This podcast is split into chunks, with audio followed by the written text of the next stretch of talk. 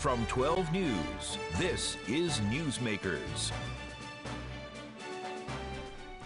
Welcome to Newsmakers. I'm Tim White. After eight years in office, Providence Mayor Jorge Elorza is moving on. He served two full terms and must step down because of term limits.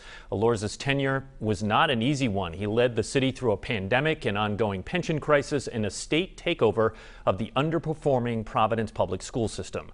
My colleague Steph Machado sat down with Elorza in his City Hall office to look back at those eight years and look ahead to what's next. Mayor, thank you so much for taking the time to sit down for what, you know, may be our last interview as, with you as mayor, of course. Um, so I just want to ask you first, you've been in office for eight years now. What is your proudest achievement as mayor? Huh. Um, so to be honest with you, I, you know, I haven't entered like reflection mode yet. Um, we've been working right up until the very end. Um, but when I think about all the changes that I've, that, you know, we've seen in the city, um, there's just a lot to look back and be proud of.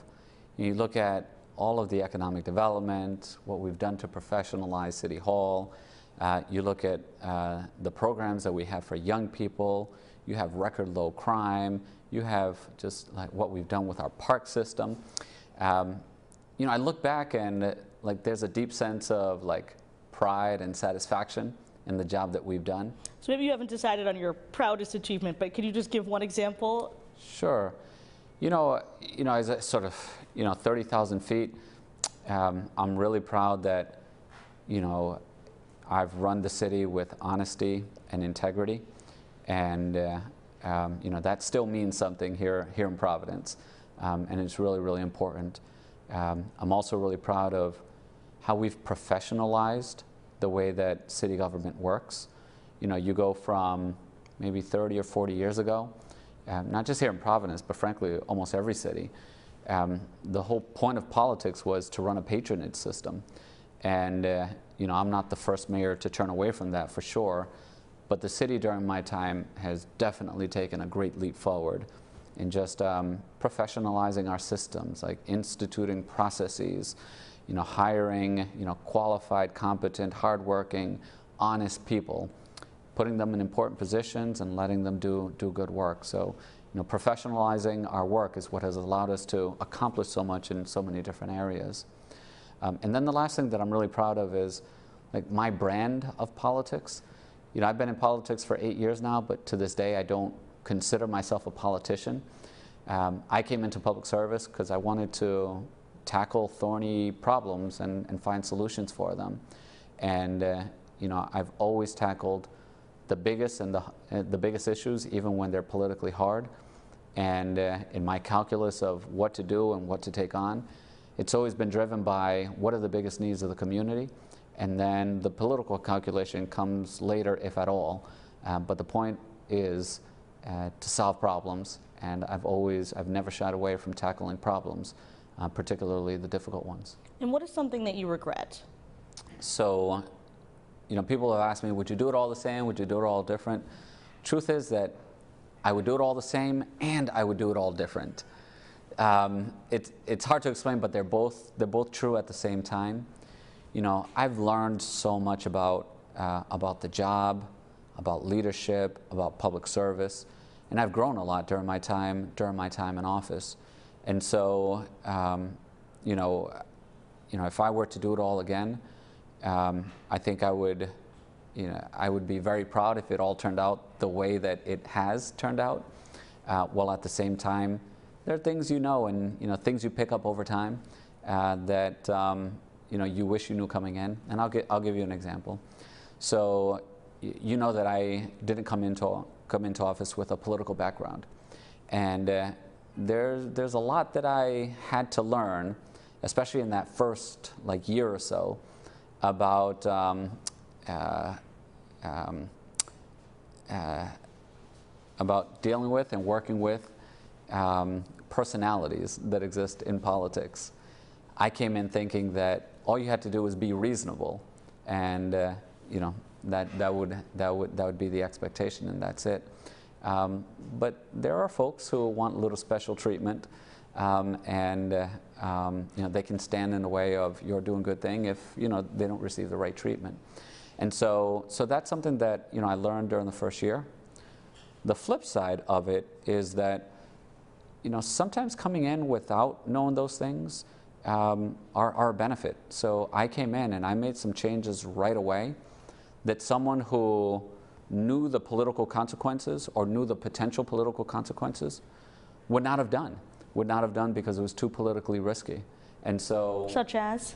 so I think the big thing right off the bat, if you remember when I changed the shift schedule uh, with the with the firefighters, um, so you know that became you know a running dispute for about for about two years, and it was just like constant, constant, um, social media, in person. Um, but at the same time, when you look at the end result of it all, you know, the city saved, by this point, like tens of millions of dollars as a result of it. And so, So you don't regret anything about that dispute? Because you did end up moving back to the previous number of platoons. uh, but we were able to lower minimum manning. And so, lowering minimum manning from 94 to 88, that's a saving in and of itself of about 2.4, 2.5 million dollars. That's structural savings. Um, so I'll tell you, when we, when we signed that contract, part of the agreement on both sides was that nobody would gloat, nobody would spike the football.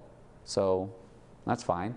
We know we were doing good work and that the end result was really positive for the city. And so, you know, we, we left it at that. The numbers, they speak for themselves.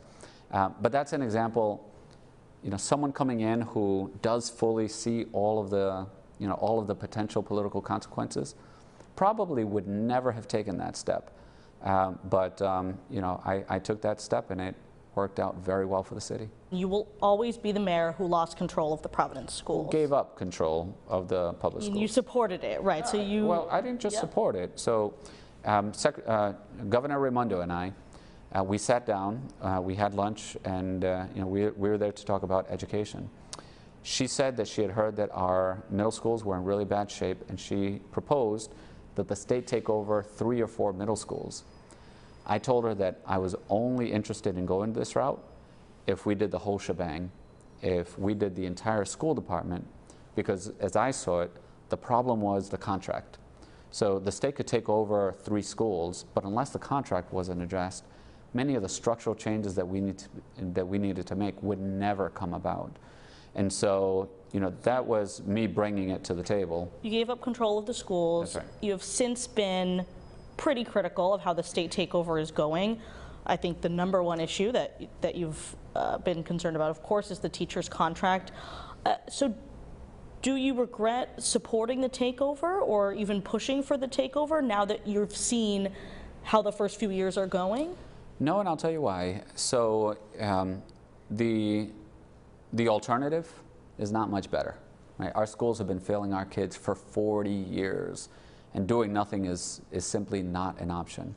You know, as you mentioned, um, yes, I was and remain really critical and really disappointed that when the new governor came in, he made all the concessions to the unions, and um, you know, it really is abandoning our kids, something that is just unforgivable. Um, and so uh, I, I, I, you know, I think that our, our kids were betrayed.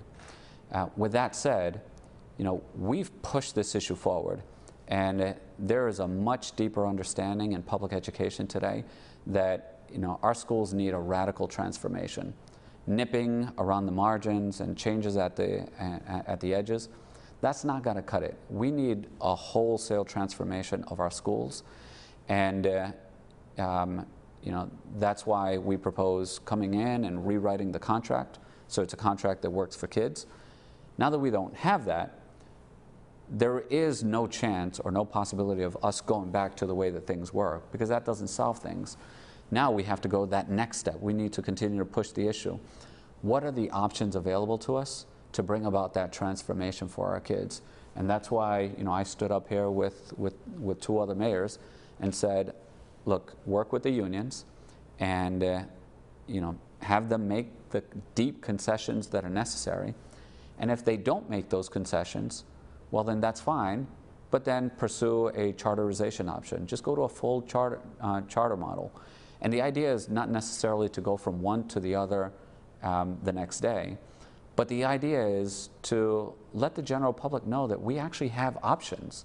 The fact that our schools have been failing our kids for 40 years does not mean we have to resign ourselves to them failing our kids for another 40 years. And unless we get the changes that allow us to turn this around, well, then let's pursue the options that we have. At the beginning of the day and the end of the day, all that matters is are we delivering a high quality education for our kids? And if the answer is no, then the, the, we have to push and we find out, well, how is it that we're going to bring that about? And that's what I've consistently done. You really think it's realistic, though, your proposal to maybe go to an all charter district? We're going to get rid of the entire Providence Public School District and the teachers will go to other districts where they feel more respected. And then what do we have? What teachers do we have to teach the kids? So, you know, it's a, it's a vision. And the idea is to open the public's minds around what is possible, right? What we have today is not the only, you know, is not the only um, possible outcome. There, um, there, there are options available to us. And uh, while I don't think it's realistic that from one day to the next this will happen, but if we have a conversation around, you know, turning traditional public schools into, into charter schools, well then perhaps we can start by, you know, taking, you know, historically woefully underperforming schools one at a time. And, uh, uh, you know, let's say we start with the worst of the worst and uh, we phase out one school in the, one traditional school and in its place in the same building we start up a charter school that's able to start from scratch and start and start anew. Uh, the idea is to um, you know, expand the range of options that we believe we have, and for us to push our push our imagination as to what's possible in public education, uh, because you know the reality is that the house is on fire on education, and it's been on fire for 40 years, and I hope that through my actions and actions of others, that we continue to push this to the forefront and, uh, um, and instill this sense of urgency around the changes that we need in education. And I don't think anyone can say that I've acted with anything less than absolute urgency with our schools. You mentioned Governor McKee earlier when you talked about the teacher's contract. Do you blame Governor McKee more than Commissioner Infante Green when it comes to how the state takeover is going? Well, whoever it is that like signed or authorized the signature of that contract. She signed it. Yeah. Um, so, so whoever it is that signed or authorized, whatever. All I know is that um, the state had an opportunity to radically transform the structure under which um, our, our schools are governed, and it refused to take that to take that choice. And uh, you know, as I've said many times, it was a it was a backroom deal in plain sight. Uh, you make concessions to the unions, and you know, teachers statewide will support you in your, in your next election. It was a bare naked political play, and something that clashes fundamentally with the way that I go about governing, which is what's the problem, what's the solution, rather than take into account the political considerations. Do you think you'll send your son to Providence Public Schools? Absolutely not. And it hurts me to say that. You know, I was one of these like you know, never die, like absolutely public schools. Um, and my wife and I have had this conversation.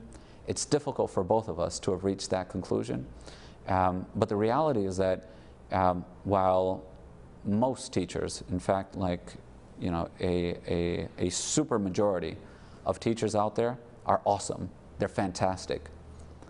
The chances that my child or any, any one of our parents' child at some point in the 13 years from K to 12, the chances that they're going to have a bad teacher one of those years is very, very high. And uh, you know, you just can't afford your child losing, losing a full year. Um, and so, you know, um, you know, we would love to have a, a public, a traditional public school department uh, where we'd be very happy to send our kids. Um, but um, the reality is that you know, there are very, very few paths within the traditional public schools where a kid doesn't have, um, isn't in a bad situation for at least one of their years. And I mean, how does that feel? You, you've been the mayor of the city for eight years and you don't feel like your own child could thrive in the school system. I guess, how do you feel leaving office with that being the situation? Yeah, you know, it, it, it absolutely feels like unfinished business. And that's part of the reason why we stood here and did the press conference with the incoming mayor. You know, when I became mayor, um, you know, more than anything else, what I wanted to do was turn around our public schools. What I came to realize is that there is no mayor, there is no superintendent, there is no principal that can turn around our schools. It's not about individuals. You can't bring in Superman or Superwoman to turn around schools. The problems are structural. And unless you address those structural challenges, nothing's going to fundamentally change. When I saw that, that's when I brought in the state to make, take, the, take the step at, uh, uh, for the structural changes to the contract. Um, unfortunately, that didn't happen. And now we're left uh, trying, to, uh, trying to push for the other structural changes that are within our control and are within our, our actual options to us. And that's where the charter school conversation comes in. Uh, just to wrap up, are you thinking for your son charter school, private school? We will be applying to, to the charter schools. And uh, if he doesn't get into a charter school, well, we'll figure out a way to send him to private schools. You know, and on, on this point, you know, what we want for every parent in Providence is what every family with means already has. Families with means, they exercise choice every day. They move to districts with better public school departments. They send their kids to private schools. They do tutoring. They do homeschooling. There are choices and options for families with means. And that's all we want for families without means as well. Um, I want to ask you about your reparations program that you championed during your second term and that recently passed. Um, it's gotten some national attention lately because um, it is going to be open to people of all races, including white people, which is not what we traditionally think of. We think of reparations, depending on if they live in a certain neighborhood or have a certain income. When I reported this, frankly, over the summer, I got a call from someone on the Reparations Commission who said, no, this money is just for people who are black or indigenous. But that is not, and I understand it's a legal issue with the ARPA money that you were not able to limit reparations to certain races. What is your reaction to some of the criticism you've gotten lately for that? Yeah, so this is something that the, that the commission, they talked about and, uh, and looked at very, very closely. And uh, I think that going into, into the work, everyone wanted the investments to be made in a race-based way, not in a race neutral way, but in a race based way. Um, uh, but I think that what convinced the committee to do otherwise was that um, if we did it in a race based way, it was virtually certain that we would find ourselves in court. And even if we went to court and ultimately won, that would be like two or three years down the line. And uh, these investments, they're needed today. And in fact, under the ARPA guidelines, they would need to be spent within about two or three years. So it's that practical consideration that uh, convinced the committee to um, recommend that they be done in a race neutral way. Now, with that said, you know, they were also very clear that they want these investments to help address uh, the racial equity gap.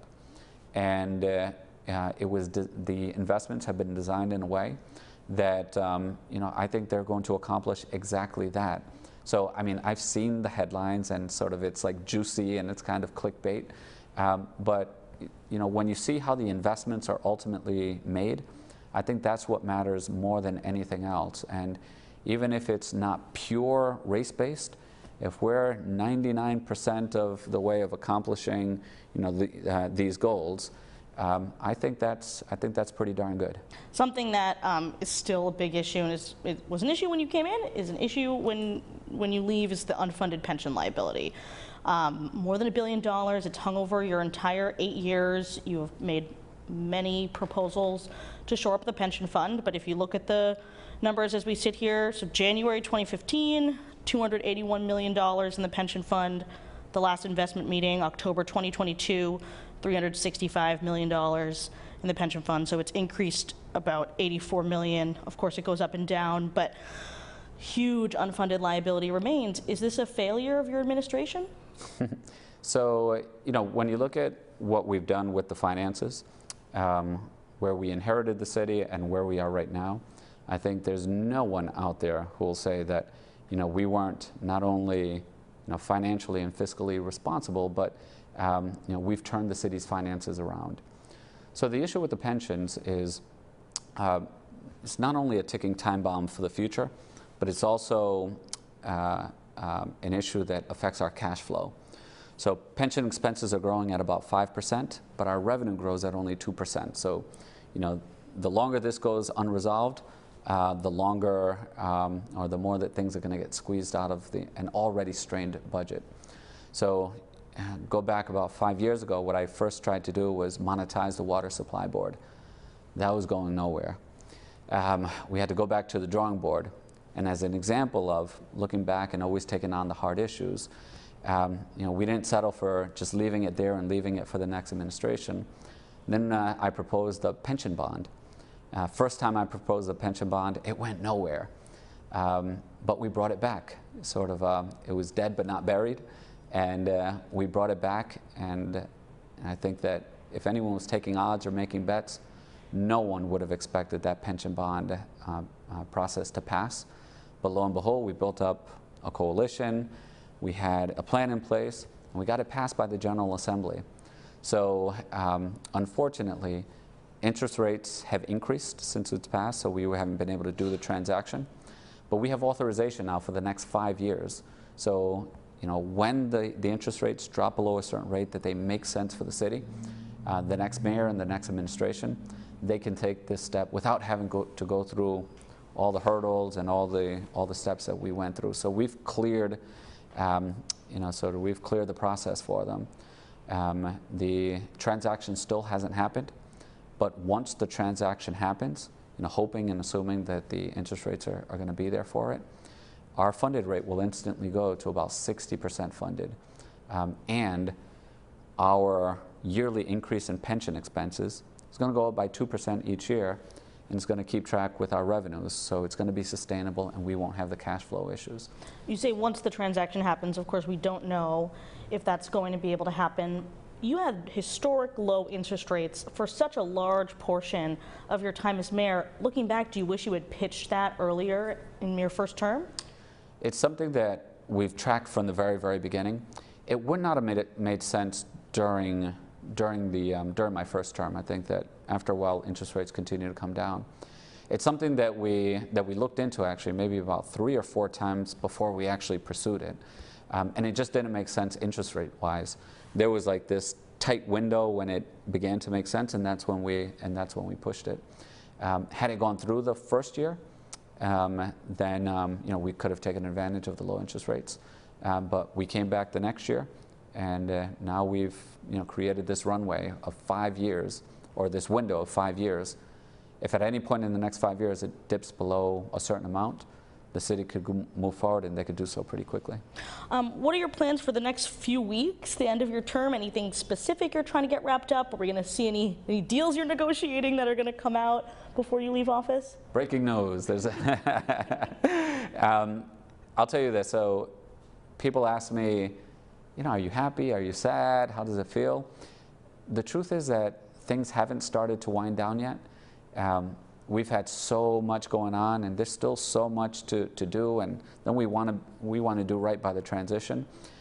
I think, I think maybe when the when the holiday period comes, and you know, then maybe I'll start you know getting getting you know emotions. Um, but as of right now, it's been nose to the grind. We've been we've been working hard. Um, so, so there's still stuff that we need to that we need to wrap up. I will tell you that um, you know when the president gets inaugurated and eventually you see the helicopter with the uh, ex-president. So I'll be on a minivan. yeah, I'm not gonna have the PVD chopper taking you away. yeah, I'll be on a minivan uh, going skiing. Um, um, but you know, I feel so happy and so proud of all the stuff that we've uh, seen and done in the city uh, from our finances being in better shape to crime being way down, the investment that we've seen, our park system, our infrastructure. You know, there's still more work to be done, but you know, I look back and feel really proud of what we've done. You'll attend the inauguration of Mayor Smiley, I Of course, assume? yeah, yeah. Uh, what advice do you have for him as he prepares to take over this office? You know, there, there are a lot of levels of advice. Um, you know, for, for mayor to mayor, um, you know, there are, there are highs and there are lows. Um, I think that you can't get too high when things are going well. You can't get too low when things are going, going poorly. Um, and, uh, um, you know, one of the challenges of this office is that um, you know, everything that you do is under, is under a microscope. Uh, an approach that I've taken that has served me well is understanding that you can do a perfect job and you're still going to get criticized. So if you're going to get criticized anyways, might as well do what's right. And uh, to always follow your conscience and do what you think is right as a matter of policy for your city. And uh, the politics, they will come, they will follow. And uh, finally, after you go skiing, where do you think you'll end up next? Still trying to figure it out. Um, I, um, you know, I'm, I'm looking at, I'm looking at various things. Um, you'll be the first to know once I decide. I appreciate it. But what I've liked so much about being mayor is that you know you jump from one topic to the next, from minute to minute, and I've enjoyed that range of, um, you know, that that that range of topics that you work on every day, and uh, um, the the sort of work life that I want to construct for myself after this is one that preser preserves a range of different projects that I continue to work on on issues that are really meaningful to me. So do you see yourself practicing law, teaching law, or doing something totally different? Well, I'm trying to avoid real work for a little while. so I, I, don't see myself practicing practicing law, um, but you know I'd like to stay involved uh, with mayors. Um, I'd like to stay involved on education issues. Um, and uh, you know, I want to stay involved in some form or another in the legal profession as well. Do you see yourself ever running for office again? Um, what I can say for sure is that you know that's not um, that's not in the plans. Um, you know, you never know what the future holds. Uh, I may run, run for something, maybe four years, maybe eight years, maybe never. Um, I don't know. Um, you know, the the reason why I didn't run, you know, this last cycle is, um, you know, I have a four-year-old son. Um, I think my time is best spent and most needed, you know, caring for my family. Um, but if life circumstances um, are such in the future that uh, it makes sense for me to run, and I feel I have something to offer that the moment that the moment requires, I'll run for office. Uh, but as of right now, it's not actively in the plans. Mayor Elorza, it's been a pleasure covering you these past eight years. Thanks so much for sitting down and taking the time. Thank you. My thanks to Steph Machado. The full interview can be found on her Pulse of Providence page on WPRI.com. We'll see you next week for the penultimate episode of Newsmakers of 22. I'm Tim White. Thanks for watching.